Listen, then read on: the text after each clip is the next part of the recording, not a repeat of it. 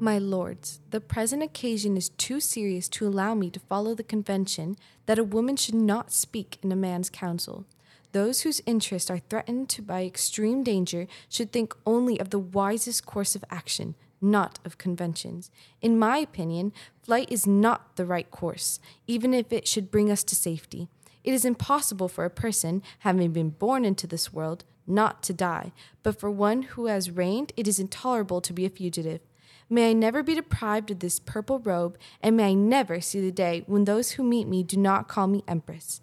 If you wish to save yourself, my lord, there is no difficulty. We are rich. Over there is the sea, and yonder are the ships. Yet reflect for a moment whether, when you have once escaped to a place of security, you would not gladly exchange such safety for death. As for me, I agree with the adage that royal purple is the noblest shroud.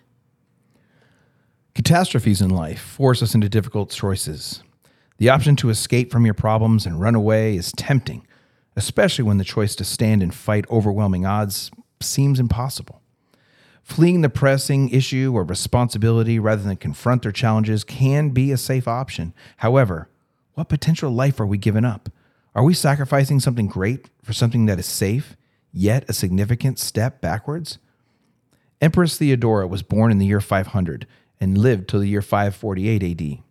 She had risen from obscurity to be Empress of the Byzantine Empire.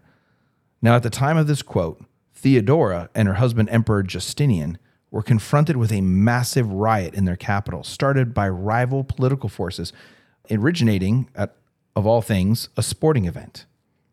The violent uprising turned on the royal couple, and their lives would likely end painfully if they fell into the hands of their enemies. Both had the option to escape their plight and flee to safety. It is likely that their new life would be in reduced circumstances, and they would certainly no longer rule as emperor and empress. However, they still could live a life of luxury while in exile, particularly in comparison to the rest of the ancient world. The, if the accounts from contemporary historian Procopius painted Emperor Justinian as willing to take the ships to safety and flee rather than fight the thousands that were rising against their throne. While standing at the docks with their escape in sight, Empress Theodora, who you heard at the beginning of the episode, refused to give up. She ignored the social constructs that limited female leadership at the time. She mentions that when she says a woman should not speak in a man's council. But instead of doing that, she took the position of bravery rather than cowardice.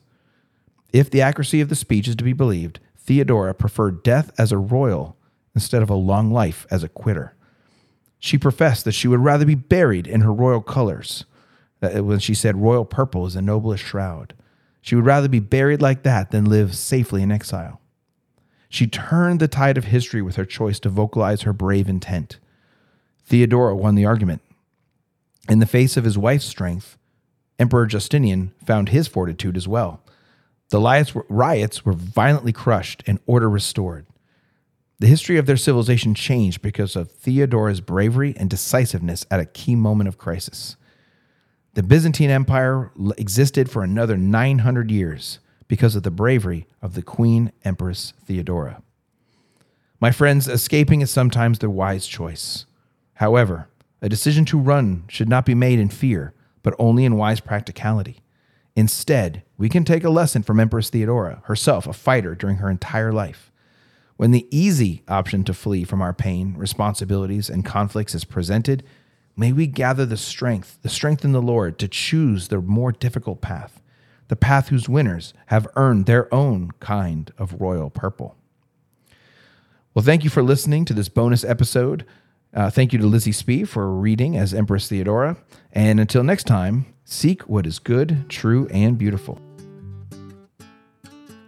Thank you for joining us. The opinions expressed on this program are that of the hosts and the guests. The podcast is produced by Alex Halpert. Sheridan Hills Christian School is a ministry of Sheridan Hills Baptist Church.